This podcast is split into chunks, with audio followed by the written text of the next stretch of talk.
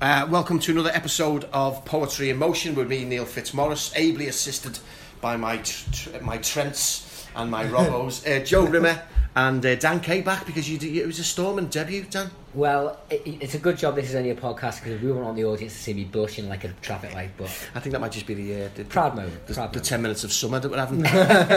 uh, talking about all things Liverpool, of course. Welcome back. Thank you for tuning in once again. Um, the last podcast we had was pre second leg, Man City. And uh, I've just said to Joe before, before we started the podcast, if you'd have said to me six months ago as a Liverpool fan that we would keep out Man City to one goal over two legs with the defence in the position it was in at the time, I'd have thought you'd been sniffing felt tip pens all day because we were the shambles. But the, it, I know Carra said that Van Dijk wouldn't be the be all and end all, but boy, he's not far off it, is he, Joe?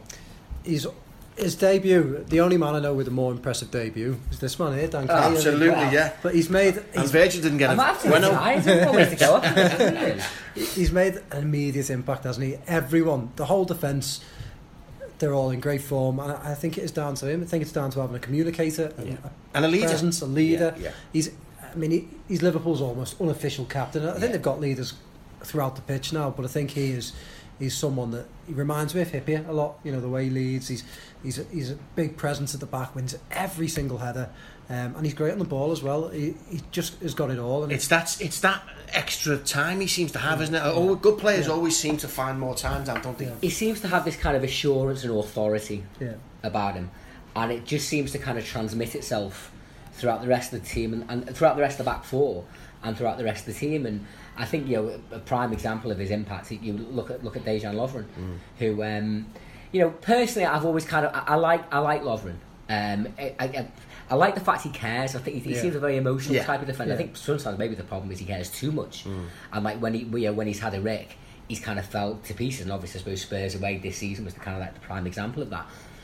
I think what Van Dijk's given him is that kind of assurance that all right, well, mistakes happen. We're all going to make them, Yeah. and you know, what, I'm sure it's something we'll touch on later. But to me, one of the most encouraging aspects of the, the second leg at the Etihad, obviously, we had this horrendous start, and for me, one of the things that really set the alarm bells off. Was Ironically, a Van Dijk mistake. well, exactly. and it's kind of like after coming in in January and being this kind of like yeah, shoring everything up for us. You, surely to God, you're not going to just fall to pieces now, Yeah. are you? Just at the time we need you. And and he didn't. You know, with me, obviously, it was a bit of a rocky spell the first 10, 20, 30 minutes maybe. But that to me says everything about the kind of the maturity of this team now that they're able to kind of handle and absorb setbacks and not just fall apart. Hmm. Deal with it, move forward, and and that's what we did. And It, it's the, it's those famous sort of defending partnerships, central defender partnerships, always have to have a leader, don't they? Yeah. And if we talk about Hyypiä and Henchoz, Yeah, and that that that uh, you know that that leadership they had, and Agger in many Yeah, ways as well. yeah. But there's always got to be one that can that can take it on board and go, you do. And I think what Van Dijk does so well is, is this thing that Mark Lawrenson once said, which I'll always remember, is that to be a good defender, you have to be pessimistic. You have to know that you have to believe that to happen. Yeah. Yeah, absolutely. and I think he does that, and I think he does that, and he marshals. But also, I think he does. He says to, he so almost admits to Lovren, "I'll take the slack for this. Yeah. You just do this bit." Yeah. And Lovren, I think, classically was never very good at, at, at taking a lot of pressure on board. Yeah. And before Virgil came, he was the one taking it all on board, and it just seems to have relieved that. And apart from that as well, he marshals, doesn't he? You can hear Van Dijk. He's a great organizer. He's a great do you know what I mean? organiser. And, and I, I think he's almost encouraged everyone else to kind of Yeah. organise more and take responsibility. And I mean, maybe, maybe Joel Matip, you know, going back to Lovren, I remember when he signed, it was you know, he was pitched as kind of like this is the defensive leader, Mm. and I think that's how he tried to kind of make himself. It, he had his moments when it was there, and then other moments when it wasn't. When Matip came in, I think I think we kind of thought, well, this will maybe give him that Yeah. extra impetus, impetus in that sense, and in any, and if anything, it went the other way. yeah. Now, I think- looks a good player on the ball, but I think he, if he's got a future, I think he needs to be able to kind of really buy into that kind of Yeah. mentality. Well, I think if anything, he seems to lack that passion thing that you said. Not not that he doesn't have passion for the club, but it's a passion for anything. He just seems to be very sort of yeah, He's very Too casual, isn't he? very casual. and I, I I think he's he's better when Liverpool are on the ball. And I think if they, I mm. remember Huddersfield away he played very well there, and they won three 0 Liverpool just had must have been like eighty percent possession. Yeah. And because Matip is quite good on the ball, he was fine. But if Liverpool are under any pressure at all, I think he's too casual. Yeah. And he he just wouldn't have suited playing at the Etihad, for example, Yeah. because Liverpool are under a lot of pressure. And like you said about the, the, the partnerships, I think you always have a leader and a follower. And Lovren is now working well as a follower. Yeah. He's like that. I think he'd be happy to do Yeah. that as well. I mean, in Southampton, you could be a leader because Yeah, the, the expectancy, without disrespecting Southampton, the expectancy week by week isn't what it is at Anfield. Totally. You get to Liverpool Football Club, there is a standard that you have to rise to. And he might have been in control in Southampton, but he's come here and suddenly thought, wow, this is a little bit too deep for me. Yeah. And I think the the the the the, the, the, uh, the ad of, of, of Van Dijk has really taken that pressure off. Let's talk about Trent then. I mean, when you talk about a kid who, off the back as well, and I keep having to forg to remind myself he's 19 years of age. 19 years old. I mean, there's a kid who, off the back of of a real ruck um, against United, you know, he, he, he- Rashford had him twice, didn't he? Yeah. Um, yeah, and, and at first half at Palace, he kind of got caught out. He got Yeah. caught out again, Yeah. and then to come on and have Leroy Sané to, to deal with, of all the people, the, one of the most informed players in the league, um, a devastating player, a brilliant player, and and he was just uh, interestingly when I was at the when I was at the Anfield leg of it, I was I I found myself drifting over and I'm, I'm watching Trent, and he was. He was so concentrated. He was so concentrated all the time. Nothing was going to get by him, and it was just it was a f- an amazing performance, wasn't it, John? I, I thought Sané had him for about five minutes, Yeah. and then I, I remember Trent winning a, a tackle, just a one-on-one, very clean Tried to run him, didn't he? yeah, Just- and, yeah. and Trent just Yeah. took it off him, and it like it was like Trent just grew in confidence from there.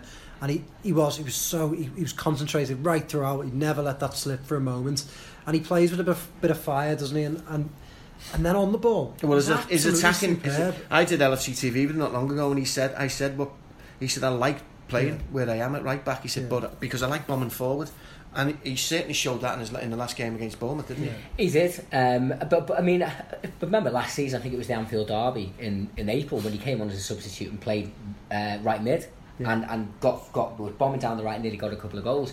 And I could I can I think potentially you know people said oh well he'll end up in midfield one day, but I.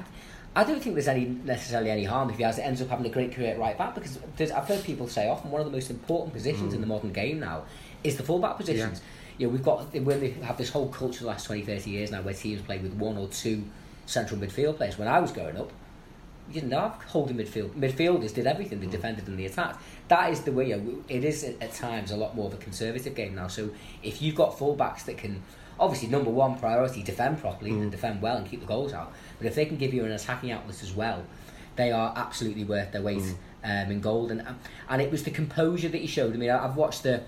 I've watched the I've watched both legs of the City game a couple of times. I've, I actually watched. I was off yesterday and I watched the first first leg again because Yeah. I'm, going to Rome now. I'm all that excited to Yeah. kind of get the um, get myself prepared for that. But it, it struck home to me again the number of times when kind of like not even necessarily just bombing down to the byline, but getting the ball off off his off his centre backs or off his midfielders, advancing forward into a you know, into a midfield area. And not panicking on the ball, just getting his head up and looking finding Yeah. the, the nearest red shirt, not doing anything too spectacular. I think to have midfield experience as a right back is is, is, is invaluable because because Yeah. you, you you you know you can bomb forward, you know you've got the ability to do it, but also you know Yeah. you can get back in time as well. And I think he, he, he plays that really really well, doesn't he? Yeah, and and I think I think he's learning his, his lessons quickly as well because I think we all accept with young players you are going to get moments when their naivety and inexperience gets gets caught out, and I, I always kind of think sometimes that's a price. It's a price worth paying because they're only going to be better and stronger for it going forward. And uh, you know, go, just going back to the, his his matchup with Sane, I think he's come out after after the, the City ties and, and said this. He was quite aware of the fact that they were going they were targeting him. Yeah. Obviously, there was two high profile matches on TV just before the ties that that he made a couple of ricks in. Sane was arguably the most informed player in the league at that, that time, and, and certainly in that first leg, the number of times that ball was lo- loaded, and he was in acres of space, right. Sonny. I mean, Trent was just Yeah. letting him drift Yeah. Because he knew that he was going to get to. to get What was telling, I think, of the impact that Trent had on him as that match wore on was that you know early on in the game and probably uh, it's maybe halfway through the second half, he'd have his mates double banking him and making sure that he wasn't isolated. But as the game went on, it was almost kind of like you know what Trent, you're sound there. We'll, Yeah, we'll leave you. we'll to leave do you it. to it, We're there yeah, if you need yeah. us. But Yeah. it, as as the match wore on, it was clear that, like you said, as, as Trent's confidence went up, I think Sane's went down because he Yeah. just kind of started to realise I'm getting no change out Yeah. of this. lad." He's Yeah. struggled since then as well, Sané, hasn't Yeah, he? it's interesting, Trent, isn't it? Trent sort of killed his It's confidence. sort of killed him a little bit. Well, let's. So, I mean, I'm just bringing up the the, the fourth member of, of what has been a very solid defence, Andy Robertson again, strength to strength. He's just. Somebody put a thing on Twitter the other day, and I read it. I can't find it now, unfortunately, but it was amazing what someone had said. What what Klopp has done with the team. When you look at it, you know, a, a nine million, ten million pounds whole fullback, uh, a- a 19 year old kid.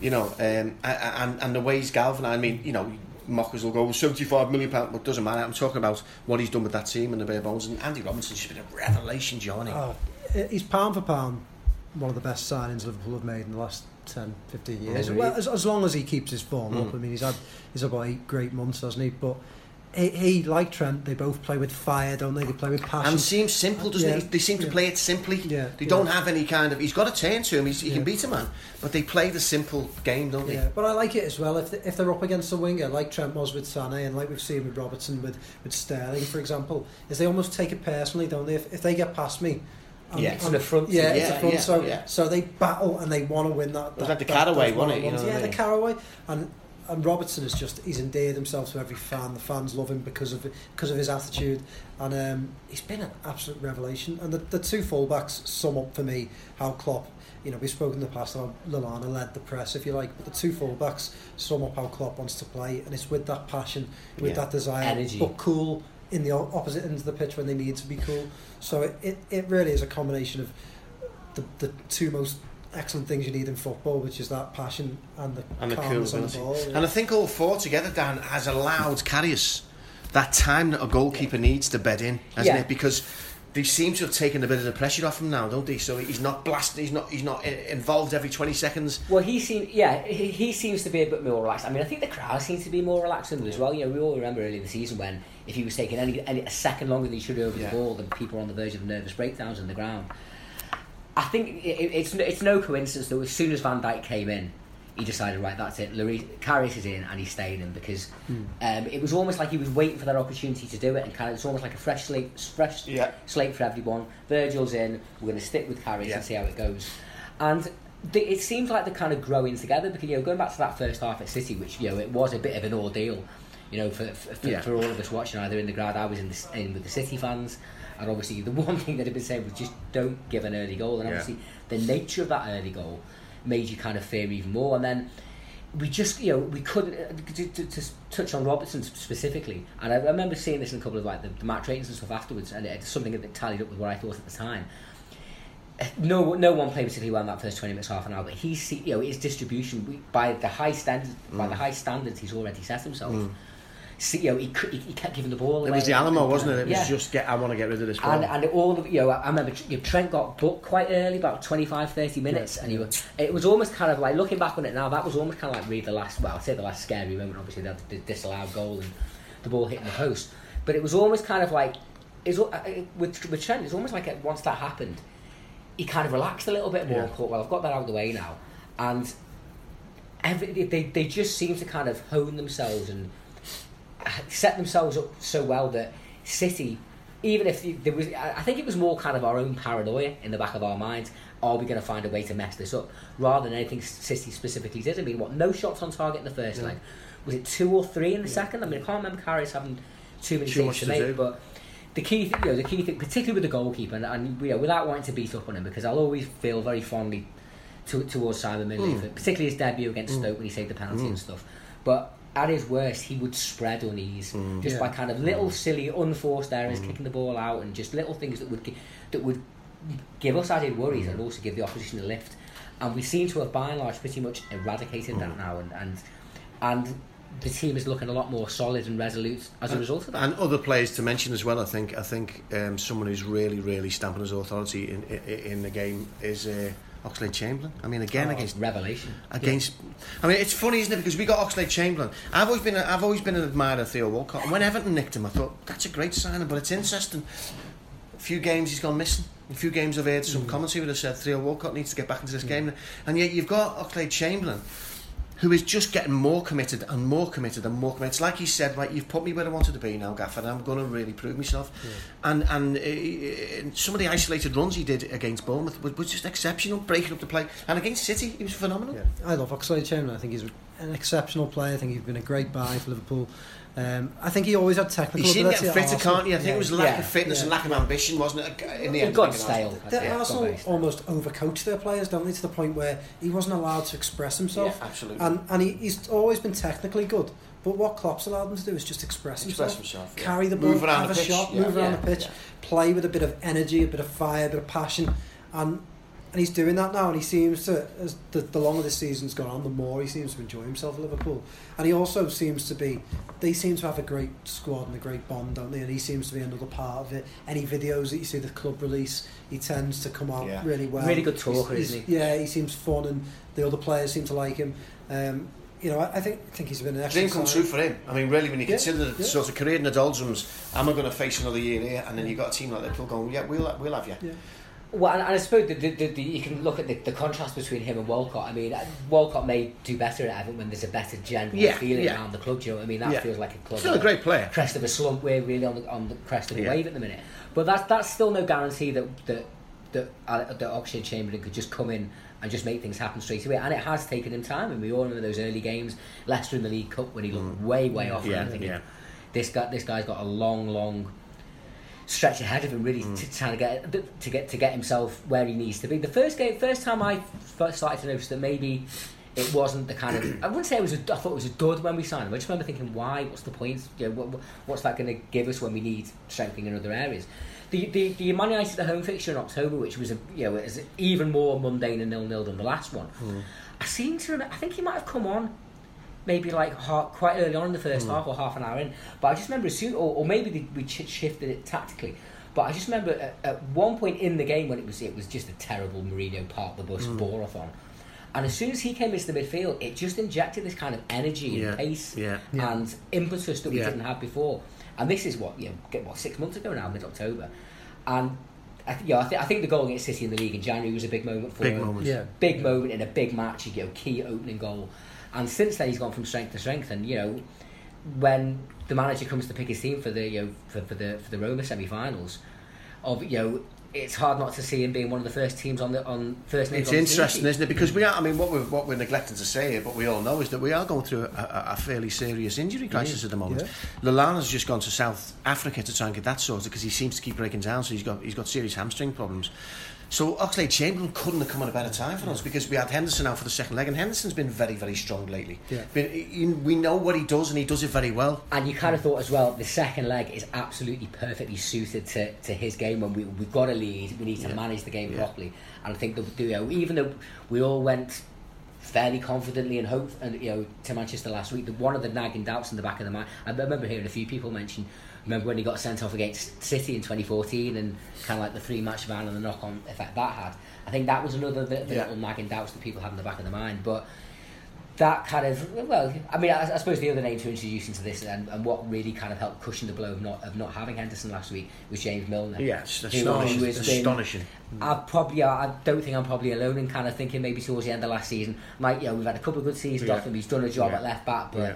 he's probably going to be getting phased out now. And his He his- imagined he was going to be spending most of it, if not all of it, on the bench. Let's be honest, Yeah. as a as a utility player. He's And- come to the fore, hasn't he? Now his experience it tells in games. Touch of he class, keeps the ball yeah, well. yeah. Um, he leads the side. Well. And he's a brick wall, Yeah, isn't he? yeah, I mean, the kid yeah. literally can stand. A dinosaur could stand on him, as he does in the advert, and he would, he'd be fine. Bit of Nivea, and he'd be fine. and fit as a butcher's dog as well. Yeah, He's not absolutely. not 32, Yeah, but it's yeah. kind of he just seems like one of these guys that's a model pro. Yeah. Trains right, goes about his business the right way, and that's why I think because I, haven't looked at the numbers, but. I, I think he probably did spend probably most of the first two thirds of this season on the bench. Yeah, he did, yeah, he did, games here and definitely, there, but he, yeah. he didn't have that, that many starts. But I don't think that will have bothered Jurgen Klopp too much because I think he will have been the mind of this is someone that you want around the squad. This is someone that you want around the training field. The example, the tone that he sets for the others, particularly the younger players. These are the kind of people that you, that, that all successful squads have. And he's absolutely proved his worth and weight and goal. And there's no reason to assume we won't get another couple of seasons out of him. You- You talk about leaders, and we talk about Van Dijk being a vocal presence and a, a, a presence on the pitch and in that back four. Yeah. But, but Milner's a leader, Absolutely. a leader with his experience. He's won the, way- he's won the Premiership. Yeah. He's won. He's won everything you need to, to, to Exactly. do, really, hasn't he? And in games, he comes to the fore, doesn't he? Because he'll take the ball. Yeah. He, will take the ball in tight areas, and and um, it, it helps, doesn't it? It helps people like Trent. It helps people Yeah. like Andy Robertson, players that might panic in situations. But Mm. he, his experience is absolutely vital, and I think he's another leader. And his ball, to- you know, his ball to Salah for the first goal against Oh. City. You know, he, he he has that delivery to him, doesn't he? Where he just he knows where to ping it at the Yeah. right time. He, he's, he's a class act. There's no takes doubt set piece as well. Yeah. Yeah. He's had a great career. I mean, I I I remember when he, he he's when he broke through at Leeds, he took Wayne Rooney's record Yeah, off he him as the youngest ever goals. Got youngest ever goal scorer in the Premier League, but six, I think it was away to Sunderland, Yeah. and he was about 16, 16 and a half. Hasn't And, changed a bit either, has he? No, he's, and and and uh, now after all those the years of boring James Milner parody accounts, he's actually shown himself to be an absolute blast on Twitter as well. Yeah, I mean, yeah. Seen the tweet this morning on the back of the new kit going. Um, They've obviously already got the good-looking lads out for Yeah, the yeah. they're saving me for the away one or something like that. And he's um, it- Well, it was weirdly enough. I was watching. Uh, I was watching one of the sports channels the other day, and it was one of these one of these. Uh, uh, you did like the kind of nostalgia games, you know. It wasn't that nostalgia. It was 2014. It was when we came second, Yeah. and it was after we'd slipped up a Palace. Uh, City went to Goodison, yeah, yeah. and uh, who delivers the first? But I think Everton took the lead. yeah Ross Barkley scored held that. one in, Ross. Barkley scored an absolute worldie, and then who delivers the ball for Edin Dzeko to pop the first one in? James Milner. And he did- here he is on there. He's done there. He's been, you know, he's been there. He's done it. He's had the t-shirt, hasn't he? Yeah. when we talk about mental strength again as well, you're one of my favourite ever ma- uh, favourite ever matches, the Dortmund game a couple of years ago when we won four three after you know training When even twice. people in wheelchairs got the ability to, yeah, to, to walk. Lazarus like. Lazarus. Um, now, if, if, if, uh, one thing I remember about that match is for the vast majority of the game, Milner's set piece deliveries were woeful, and the crowd were really. It was almost every corner hit the first man, Yeah. and yet when the when the crunch came, Yeah. as the clock ticked round to ninety and Sturridge fed that ball to him, yeah. he managed to plonk the ball right on Dejan Lovren's head Yeah, in the back yeah. post, and you know, that ability yeah. to deliver under mm. pressure When when, you it need matters, to, when it you- matters. people have been on your case, you can still trust in your own ability. He'll be That's the sign of key in Roma. Yeah. Oh. Well, let's get there now. We'll talk about the front three in a minute because obviously we've sort of nicely sort of segued our way through the through the team anyway, talking about players that have really stepped up. And you could say to a man, to be honest with you, Yeah. there's no one in the Liverpool side at the moment who you say who you can honestly A say link, no. oh is a weak link. And we just mentioned the Bournemouth game that's just gone. It's nice to almost assume that that's going to happen. That we're going to go. They're going to come here and we're just going to put them to the sword very very easily, very very quickly, very very uh, efficiently. It's the Liverpool team at the moment is is is as you said riding the crest of a wave. The Roma draw could there have been a better draw for us? Personally, they were the last team out of the three that I wanted. Partly because of the kind of like the off the field stuff, obviously our history with them going back to '84, the fact that every English team who's played there in recent years, including teams like Middlesbrough and Bolton, have had fans who've been attacked by brave lads on scooters. Um, also, you know, the, I mean, the, the perception seems to be that kind of one of the weakest football team in the group. I mean, I'm I'm not even entirely convinced about that because you know I think there's a I certainly have a feeling I think a lot of other people do that we're generally suited against teams that open up against us and play football. Yeah. Roma, you know, and most Italian teams are likely to be a bit more conservative, a bit more solid, but. We're in the last four of the European Cup. We don't need to be frightened of anybody. Mm. I seen an interview with uh, last week. Um, I think it was on LFC TV. But uh, when Aintree was going on, we did a nice feature with Kenny, and he was saying that uh, which was which would have been I think the day before the draw, and he was saying that no matter what they no, no matter what we think about the others, every single one of them will be hoping to avoid Liverpool in the draw. And The I think that's highest scorers case. in the Champions League thus far. They've put you know seven past two. They've put five past City. only undefeated Yeah. team. only undefeated team. They, they, you know, and, and Roma, Joe, uh, have scored the least goals, which Yep, tells yeah. just back to what you say, Dan, about them being much more of a defensive unit. Mm. They've got Edin Dzeko. You've got to be frightened of him at all the time, or you've got to be cautious of him. Yeah. Good player. Great player. Yeah. Um, but do you, were you happy with the draw? I sort of did share Dan's feelings on it. At first, I wanted Bayern Munich because I thought I. Ba- I thought Bayern would have been they would, they'd have underestimated Liverpool in the sense that they'd attacked, and it would have opened space up for Liverpool to go and attack, and I'd back Liverpool all day to beat Bayern over two legs. Um, I did want to avoid Real Madrid because they're such a tough side. Um, don't know what's going on here. Yeah, let, Um, yeah. Good, good who, save, who let Richard Clayderman in there? Go Um, on, you and your piano, get out of here. but but I think about it now, and I think earlier in the season, yeah, I think sides that opened up against Liverpool they were better. But this team right now, no one can live with Liverpool at the No. moment. And I back Liverpool to beat Roma in, in the first leg at Anfield, and then score away from home because this side can score anywhere. And I know Barcelona tried and failed, um, but I really do think Liverpool can do it. So now, And when I'm they get positive. when they get that atmosphere next week, um, the, the, we talked about in the last podcast. The song "Allez Allez Allez" has Yeah, just yeah. transformed. It really has. It's incredible how it's like the stadium's been waiting for something we could get our teeth into to sing that was easy, that was that was that was, and it just it inspires, doesn't it? It often happens this though, doesn't it? You know, I think back to 2013-14, Poetry in Motion. Yeah, And you think back to which spawned a Istanbul, podcast. You think Ring of Fire, Torres yeah, a few years yeah, later. which spawned a podcast. Suarez. Yeah, and you, and you think of these seasons where Liverpool were riding the crest of a wave, and it almost like they find a song that goes with it, Yeah. and then that that helps improve the atmosphere. and- Encapsulates the mood, Yeah, doesn't it it? really And, does. yeah, there- and talks about its history, its Yeah. Europe, its managers. It's I'm just sure we've all been walking around the house singing it to ourselves. It really Sometimes will, you yeah, hear yeah, people humming it to themselves in Tesco, Yeah, and it yeah. just Yeah, it yeah. just has kind of caught everybody up in it, and everyone's everyone just can't wait to the next game to get in the ground, get in to the do boozer. it. And that has transformed because it has been a dead, it has been fairly dead uh, atmosphere wise during the Yeah. season. Uh, Yeah, and that, can it's just fine. lifted it, it's just lifted right up. And I tell you, when Roma get a bowl of that next week, the, the knees are going to be knocking I- I Pavel think- Nedved, Yeah. Pavel Nedved style. Yeah, I think I think they could. I mean, we don't want to get ahead of ourselves, and I don't want to No. be sitting here in two weeks with egg on my face. But I think there's every chance they, like other teams like Man City, could collapse at Anfield Yeah. when they when they feel the power and when Liverpool play like they do, and then going into the away leg. All right, Roma had a brilliant comeback against Barcelona, but can they keep doing that? Yeah. I don't know. Without with the other side not scoring. No. I mean, the kind of, I think the context is the mood has changed a little bit now.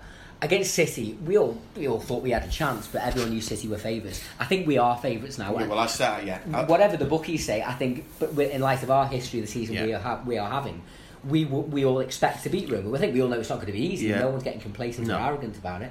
But so that that does kind of change the expectation level. We became second favourites, I think, behind Real Madrid, and I put a thing on Twitter that morning saying I don't like us being anywhere other than Yeah. underdogs because it, it, it, it's it's it's worked so far Yeah. the way it is. Yeah. Just while we're on the subject, then let's go to uh, to, to the goal scoring prowess of of of, uh, of Liverpool. 82 goals It's absolutely It's insane. between the front three. Now Salah's become the most the highest goal scoring Egyptian uh, or African player. African player. Yeah. two Uh, more to become, I think, the, the highest tally for a Premier League Yeah. season Yeah, ever. yeah, ever. Yeah. Um, over, did, did Shearer get more over um, 42 games, yeah, possibly.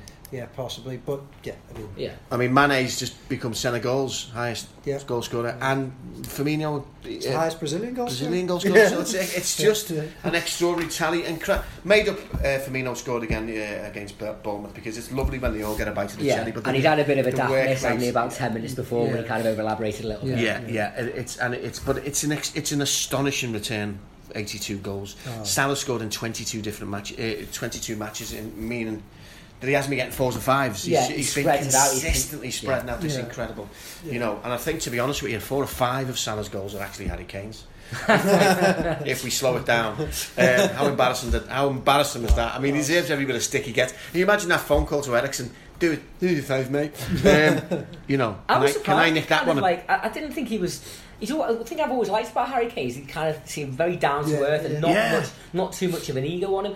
I suppose there's a part of me that kind of. Think, I mean, I, I'm not an England fan, but I think if if you're an England fan looking at it, thinking, well, is it just he's got this utter insatiable appetite for goals, which maybe is what you want in a striker, but To it has that been a bit cringeworthy. To to I go go, that to far, go that bounced off my cringeworthy, on my daughter's life that bounced off Oh, my that just- grazed my shoulder. Eriksen must have been like I'm still getting my goal bonus probably do what you want. But again you know getting back to our three 82 goals is just extraordinary. There's a stat as well that's out that's uh, under Jurgen Klopp. Liverpool have scored 300 goals in 148 matches. That's two that's Yeah. over two goals for every single game he's been in charge of it's just an extraordinary stat isn't it and we talk about you know let's face it Klopp was getting stick this time last year Klopp was getting a bit of stick this Early season this year, yeah. um, do, do you think, lads, that it's a case now where his his, his blueprint's starting to Yeah, starting to come out the way he wanted it to?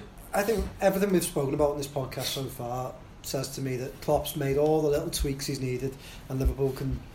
I do genuinely believe it. I don't want to get into the. It's going to be our year, but I think Liverpool can challenge next season for the title. I think one or two signings in the summer, including Keita, um, will Very exciting, will- isn't it? To will know, to turn know that that's, that that engine's That's coming as well. off. Yeah, Whatever we get in the summer is, is a bonus on top of that now. because Uh, this is the way he wants his team to play. Isn't Yeah. it? Scoring goals for fun up front, defending for their lives at the back, midfield moving it quickly and turning defence to attack. Um, this is, I think, if you ask Klopp, is, This is what he was- what, what does Gegenpressing look like when, when it works perfectly? He'd probably talk about that Man City game. He'd talk Yeah. about some of the results that Liverpool have had recently, um, and this is. Is, is about as good as he wants Liverpool to play. So I, I don't, um, I don't have any doubts they'll challenge next season. I really No, don't. I mean, I think one of the Anfield lads wrote, wrote a decent piece in, the- in the last 24 hours ago, basically, you know, taking to task some of the, the naysayers out there that are kind of steaming in, oh, Liverpool, it's your year again. Yeah. Is it next year? Well, why, why shouldn't it be? I mean, it, Yeah. it Yeah. might be funny. Is that not what every football supporter? Of course it is, yeah. You've got to go in there hoping for the best. I mean, no, you know, my, my, my dad, God rest him, was an Evertonian, and even he wasn't particularly bitter, but he used, did used to sometimes go on about you Liverpudlians and your divine right to win, and we and we would and we would row about it.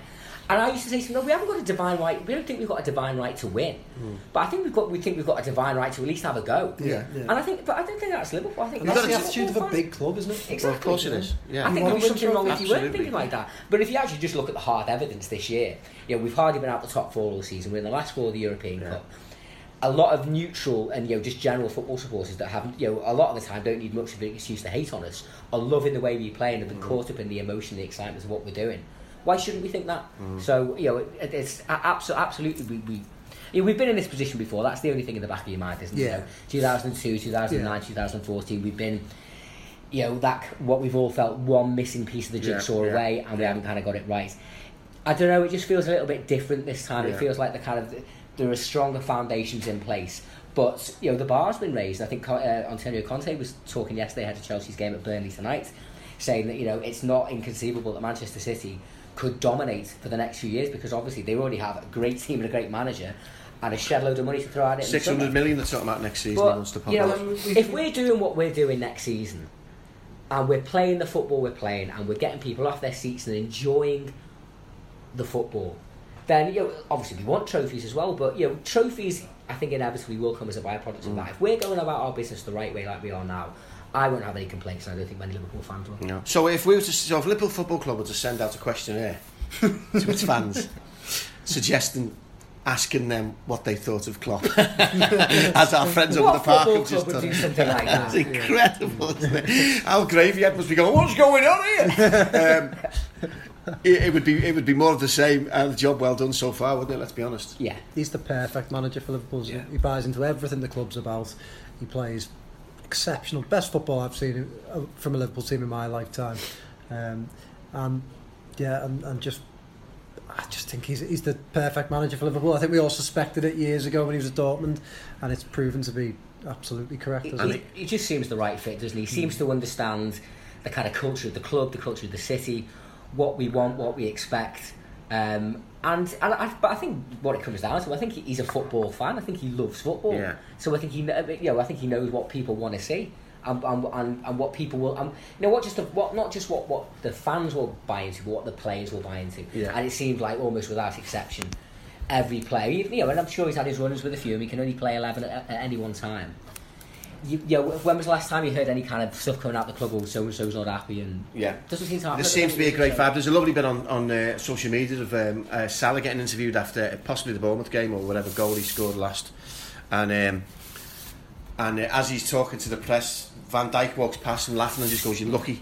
And there's a great little vibe between them that you can see that, that's happening there. Well, you know. I I made a little note just before about something I was thinking about a couple of days ago. Um, the you know, what- we talked earlier about you know you need leaders all over the pitch, but we've, we've talked about Trent, we've talked about Van Dijk, and just looking at those two in particular, I kind of think those two can have a really good impact on each Yeah. other. You know, what what an example, you know, what an example Van Dijk can be to someone like Trent, you know, a big, Yeah. strong Yeah. lad with ability on the ball that can really play anywhere. And, um, you know, and Van Dijk's how old is he? 25, 26? Yeah. So he's not he's not a kid, but he's still you know he's a more experienced player. And he you know he's so far he's kind of taken like taken to Liverpool life like a duck to water. But you know he I would hope would feel as well. You know I'm here as a role model really as an example. You know in, not just in what I'm doing on the pitch, but what I'm doing off the pitch. How I, how I conduct myself, how I train, how I eat, how I you know all the all the bits and bobs around it. And it just seems like Klopp's very clear, hasn't he, when he talks about how he recruits players. It's not just about the ability on the field; it's about how they're going to fit into the group. yeah, absolutely. And it seems like you know the, the all the players he brought in so far have kind of fitted that mould. Yeah, yeah. There doesn't seem to be any petulance around, does there? No. I mean, if there was any, and I don't want to do him a disservice, it might have been Sturridge because he was frustrated at his lack of appearances. Even Mignolet, I, I, I saw a tweet, Yeah, I think it was been in the last 24 hours. I think he tweeted a picture, because all of the players. Salah was named in Team of the Year yesterday, wasn't he? And I think Mignolet tweeted a picture of himself and Salah going, um, here's the here's uh, the, the, the, the lad who's deserving of, of the, the top player award for this season alongside at Mo Salah or something like that. yeah, yeah, and he yeah. must be devastated a bit, Mignolet. Yeah, you know what I he's, mean? took, What he's gone through. taking it well though. He's taking it with dignity, isn't a he? good pro, and, and- that's what you want to see, don't you? Do they talk about uh, at the moment Champions League is in and Liverpool seventy-eight million? It said on one of the one of, whether or not it's true or not, you know. You know what Eugene Nearly as much like, as Joe gets that. nearly knows nearly as much as he gets. Yeah. Not quite as much. And a Bueno. And a war chest and a, and a war chest of two to two hundred and fifty mil next year, supposedly. Though I talking to apparently Mickey Quinn was saying that on Talksport recently, uh, because he was saying what we said before and what you said before about realistically. Uh, Mick Quinn sees Liverpool as, as the real challenges next season. If there's anyone there, mean, we can only agree with that and hope that he's right with that. If there's 250 there plus the 78 mil, you got 300 million quid's worth of money there. Bear in mind we got Andy Robertson for 10. Who would you like to see out there? Who do you think fits the Liverpool bill as a player? Who do you think is out there? There we've got Naby coming in, and he Yeah. looks like box to box, really fast player, really real good engine. The one concern I've got about the squad, and particularly over the next couple of weeks, is the front three. Oh, you know, obviously they're, they're phenomenal, and we're all loving them. But if one of them Yeah. was to pick up a serious injury, there's a massive drop off after Yeah. that. Absolutely. But obviously, the problem that you've got then is how do you bring someone in knowing that they might only be a bit part player Yeah. if the other three are all fit and firing? And that's a real kind of dilemma that Klopp and his um, scouting team will have to kind of figure out. Yeah, we do, we do need a bit more strength in depth. Um, poss- possibly at centre back as well. I mean, whether Matip can come again, very much looks like Lovren is, is Van Dijk's main partner now. Um, but you know the reality is, you know, I think we we need- need another five or six points don't we to, to guarantee Champions League football again for next season, and obviously that is intensive on the squad, and also you know particularly the way that we play. I think it's quite telling that you know everyone could see last season the legs fell off, didn't they? Yeah. Um, particularly kind of like January, February. Yeah. This season, Klopp managed his squad much better, and it's you know we still seem to be kind of like have you know. I wouldn't say necessarily getting stronger as the season goes on, but we're certainly not getting weaker. No, we're not getting weaker. here. Um, but it, it's it's only going to get you know it's not going to get easier next year with more games and obviously more expectation Yeah. Yeah. because like like we've been saying just you before, may you raise your benchmark. You we have are to, going don't to you? you know everyone no one more importantly than Liverpool supporters are going to be expecting to Liverpool to be competing on all fronts next year so they need to bring players in but it's like pinning the tail on the donkey these days with transfers aren't you you never Yeah. really know what Who's available one week from the next? I think, think one thing, Klopp has earned the right for us to trust him. Yeah. Because I, Yeah. name me, I don't think you could name me many flops that he's brought in. I think most of his big signings, if not all of his big signings, One's have been money, yeah. spot on, haven't they? Yeah, you know, good. you think you think about Salah, you think about uh, Mane, Van you think about Van Dijk, Oxlade Chamberlain. yeah They've Yeah. they've all worked so far. So I think.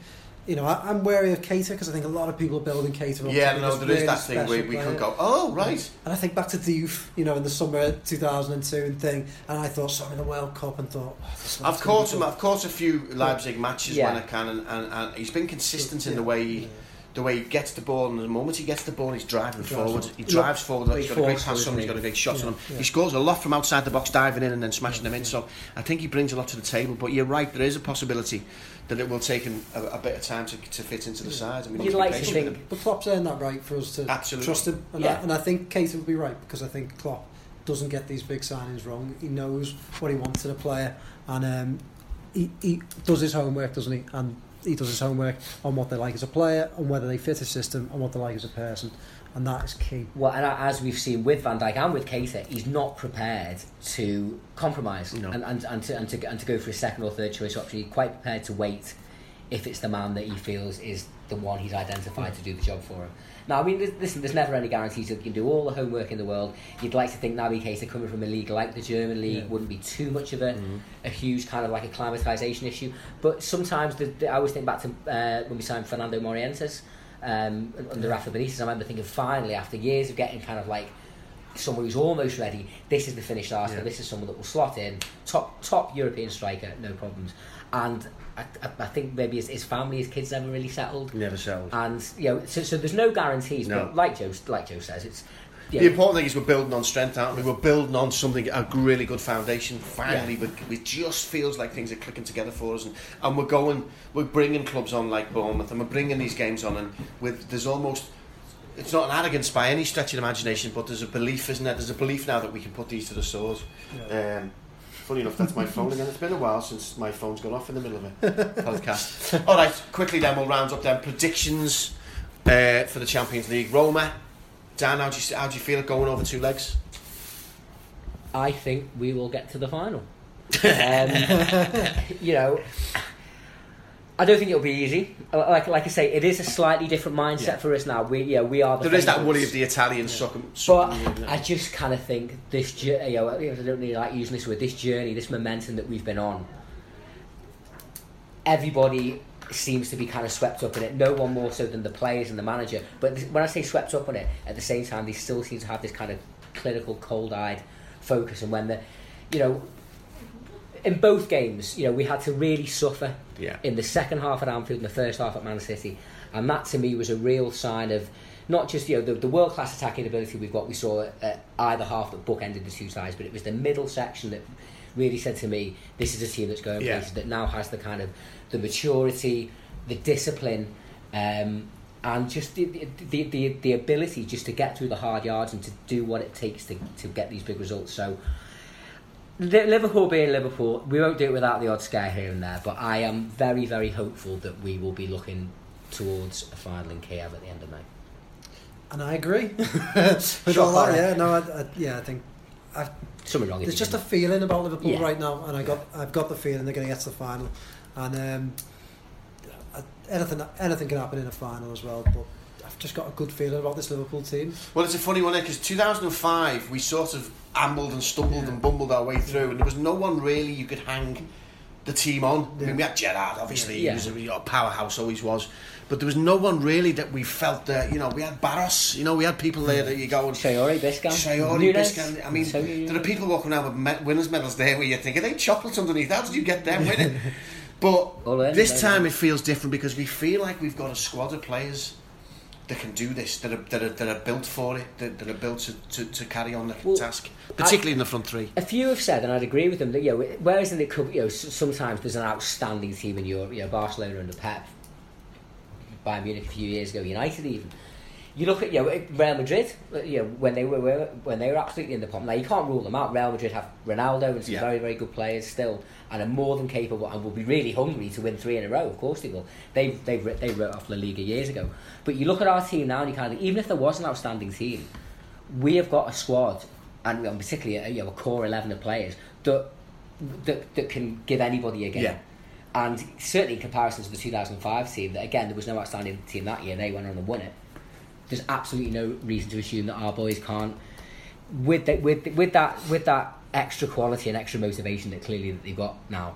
Um, it just seems to me they've got this hunger, and that'll be the interesting thing if we do end up playing somebody like Real Madrid. Yeah. It's that kind of irresistible force against the movable object thing. Is there is their hunger to cling on to their crown strong enough to withstand our hunger to get to Yeah, to wrench get- it off them? to get number six. And that would be fascinating should we play them in the final, but obviously both teams have semi-finals to negotiate first, and, and you can only. And we've one- got the mighty West Brom before that. West Brom. I mean, we're all They've buzzing. won a game, haven't they? Oh well, first time in I. I think we were all buzzing off them on Sunday afternoon, weren't they? uh, After the way that all panned out, but then the back of my mind was like, well, they're going to start flying into flipping tackles on Saturday now. Yeah, that's the problem. isn't it? well, our three matches couldn't it couldn't sum up the the next three matches couldn't sum up really uh, you know the, the highs and lows of football. We've got West Brom, Roma, and Stoke. Rich tapestry. which, which is absolutely well. Listen, lads, it's it's been fun as usual. Thank you for listening, everyone. You can get in touch with us on Twitter if you've got any personal views uh, that you want to pass on, and maybe we can talk about in the next podcast. Uh, what's yours, Dan? Um, Twitter. just at Dan K. At Dan K, simply enough. At Joe Rimmer 88. There you go, at your number 88, and I am at Fitzy Fella. Thanks for listening, guys. Allez, Allez, Allez to you all, wherever you are, and uh, let's sing uh, sing the Red Zone against Roma, and uh, onwards and upwards to a Champions League, and we'll see you again on our next Poetry in Motion.